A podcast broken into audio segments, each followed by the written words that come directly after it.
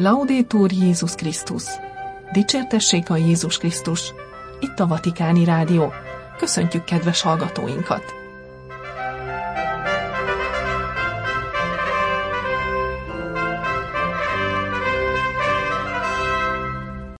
A mikrofonnál Somogyi Viktória.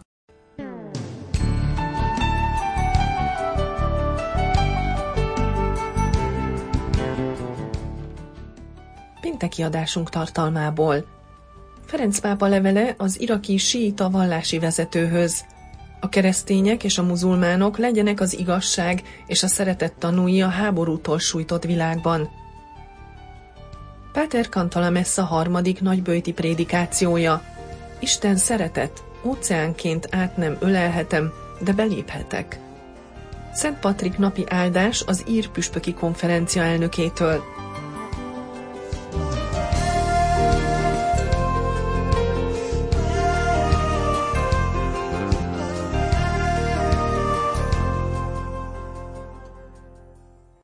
Ferenc pápa, a keresztények és a muzulmánok legyenek az igazság és a szeretet tanúja háborútól sújtott világban. Ferenc pápa kedves testvérének nevezve Ász Szisztáni nagy ajatollahot megjegyezte, hogy minden vallás vezetőinek feladata, hogy ösztönözzék a civil társadalomban felelősséggel rendelkezőket olyan politikai lépések előmozdítására, amelyek védik az egyes személyek alapvető jogait, és elősegítik a testvériséget, a kölcsönös elfogadást, mint konkrét választ a mai kihívásokra.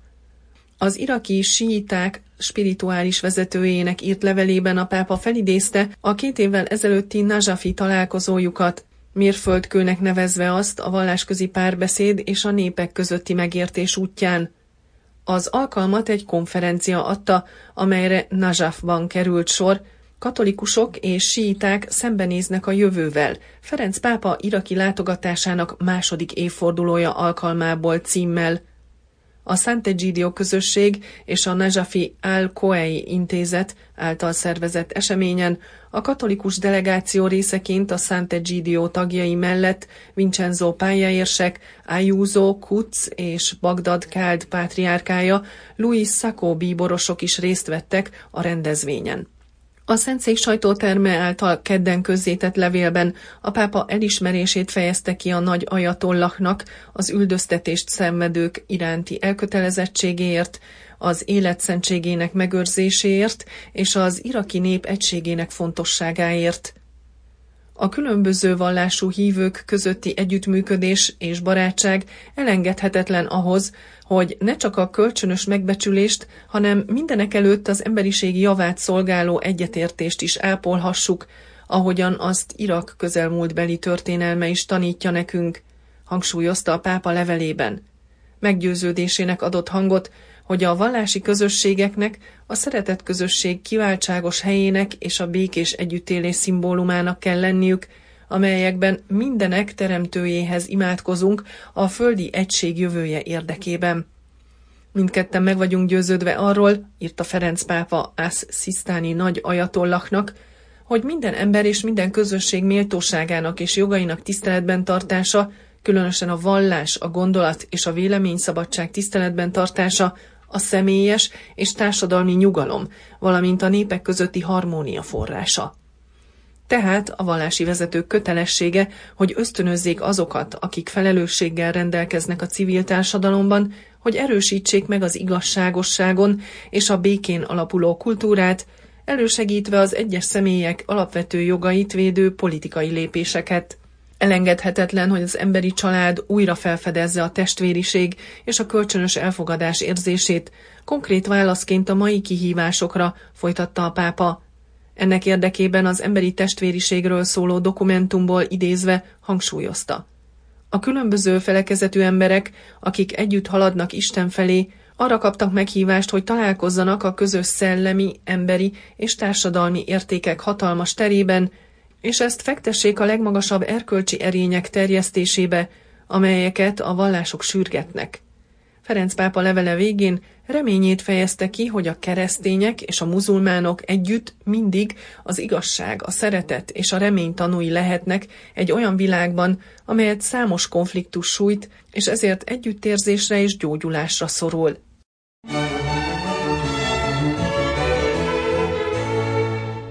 Harmadik nagybőti prédikáció.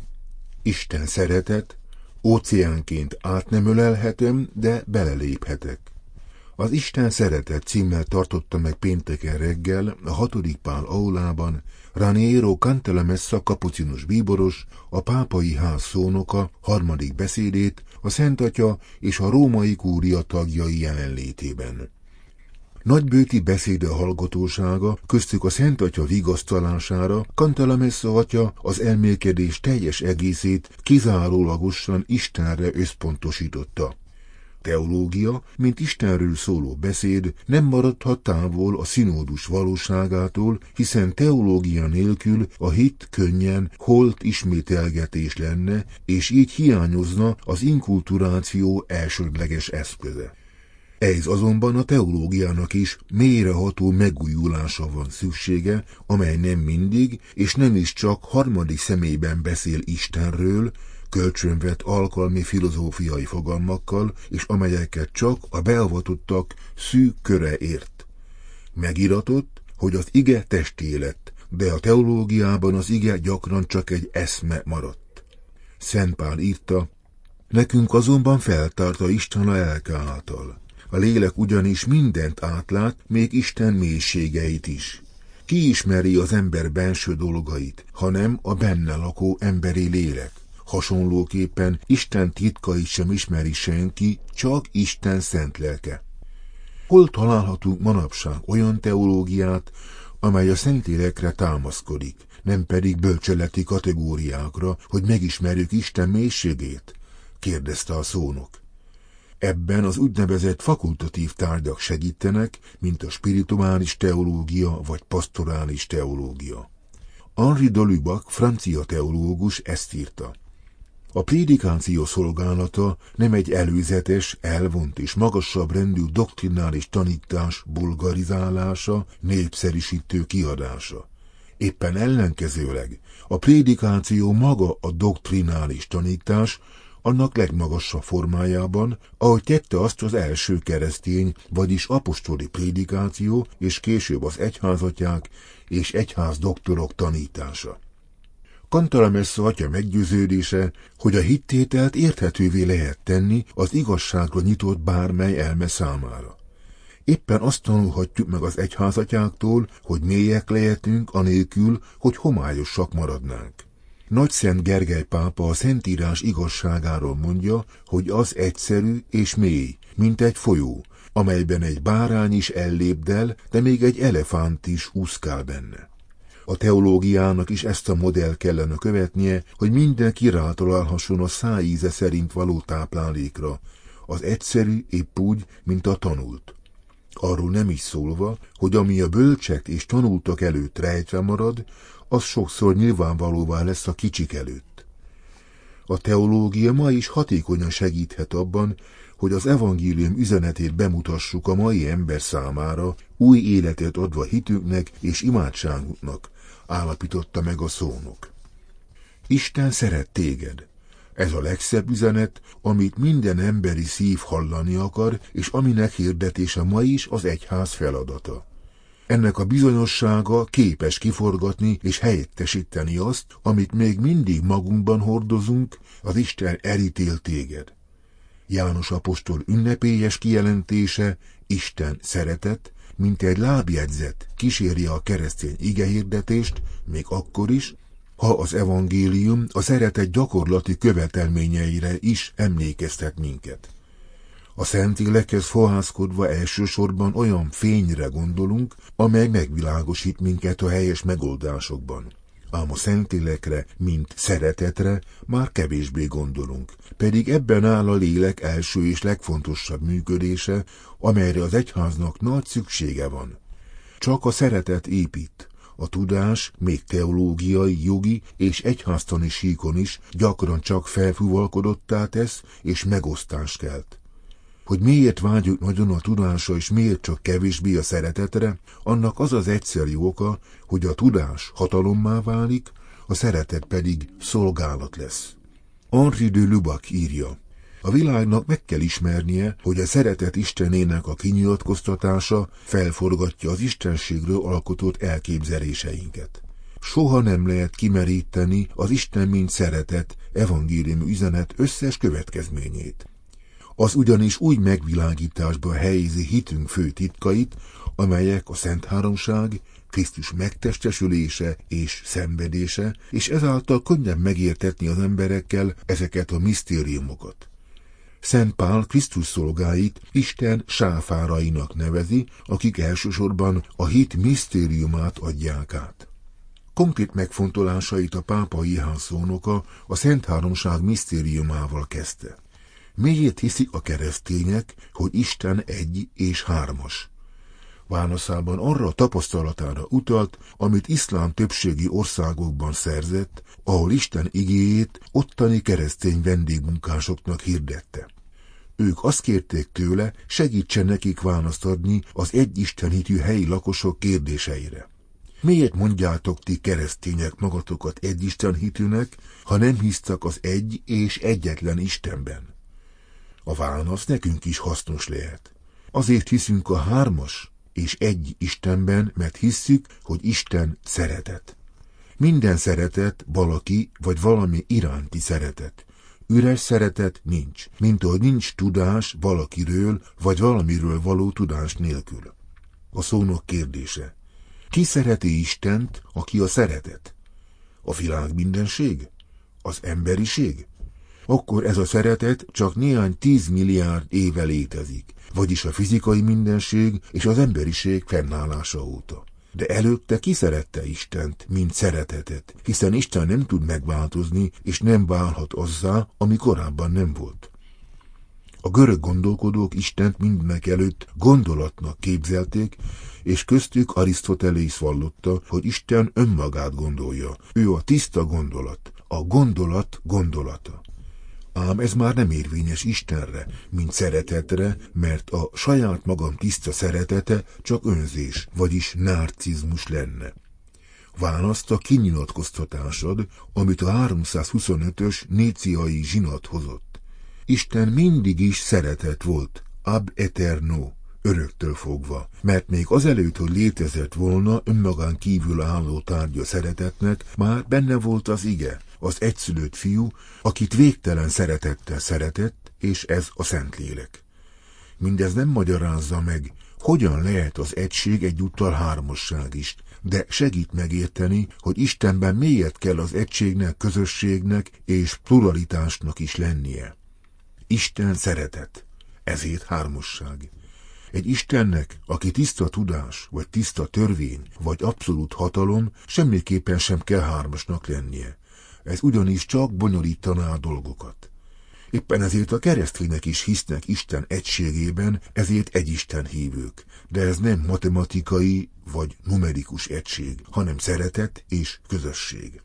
A prédikáció tapasztalata azt mutatja, hogy ami ma segít a Szent Háromság titkának megsejtésében és befogadásában, az éppen a szeretet.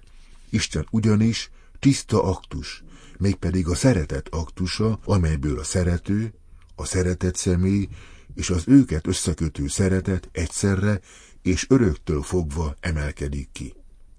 A misztériumok misztériuma tehát nem a Szent Háromság, hanem annak megértése, hogy mi is a szeretet valójában. Istennek ezt a lényegét, mármint hogy ő szeretet, még az örök életben sem fogjuk teljesen megérteni. Azonban a befogadással valami jobbat kapunk, mintha megismernénk és birtokolnánk őt. Az óceánt ugyan át nem ölelheted, de beleléphetsz, zárta Raniero Cantalamezzo kapucinus bíboros, a pápai ház szónoka harmadik nagybőti beszéde első részét.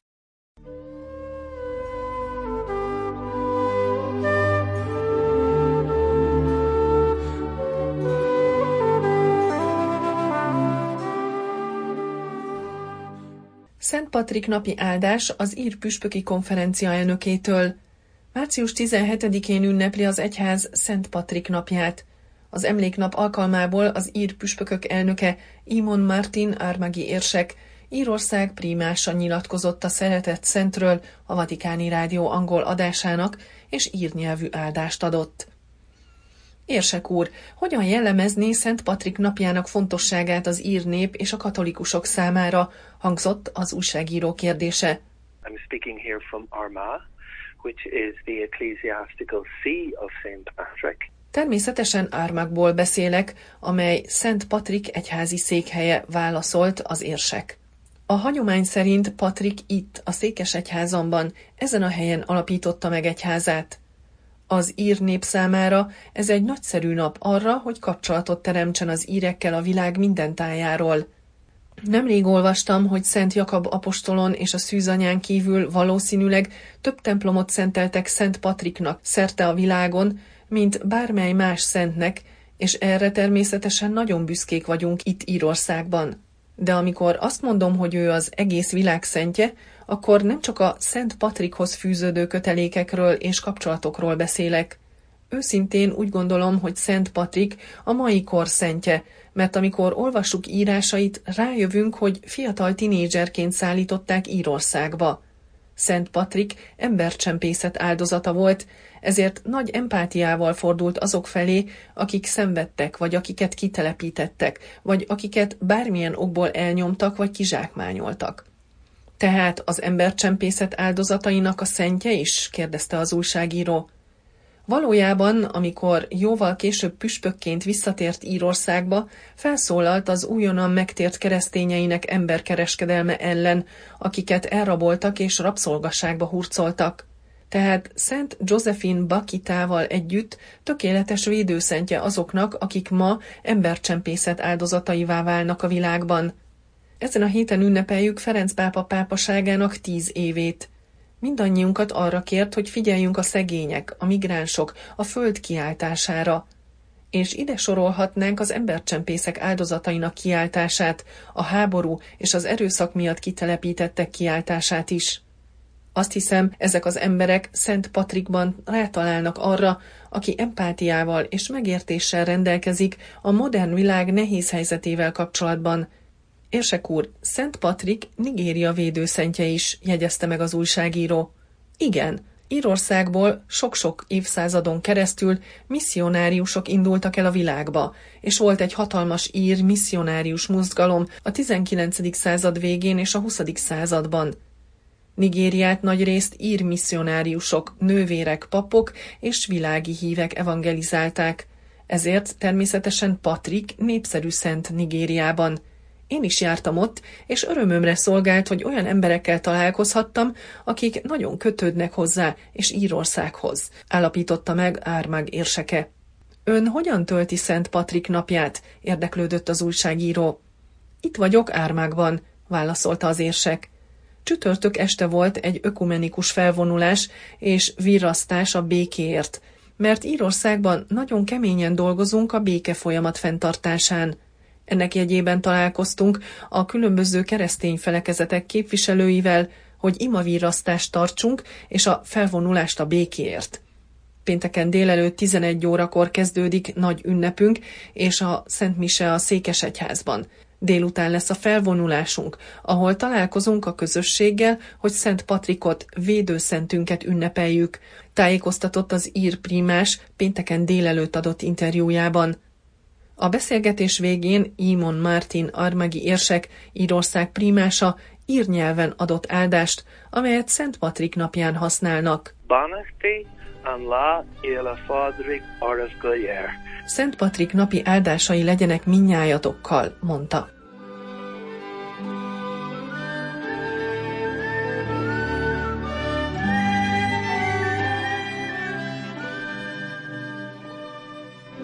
Vatikáni Rádió, kedves hallgatóink, pénteki adásunk véget ért. Búcsúzik a szerkesztő, Somogyi Viktória.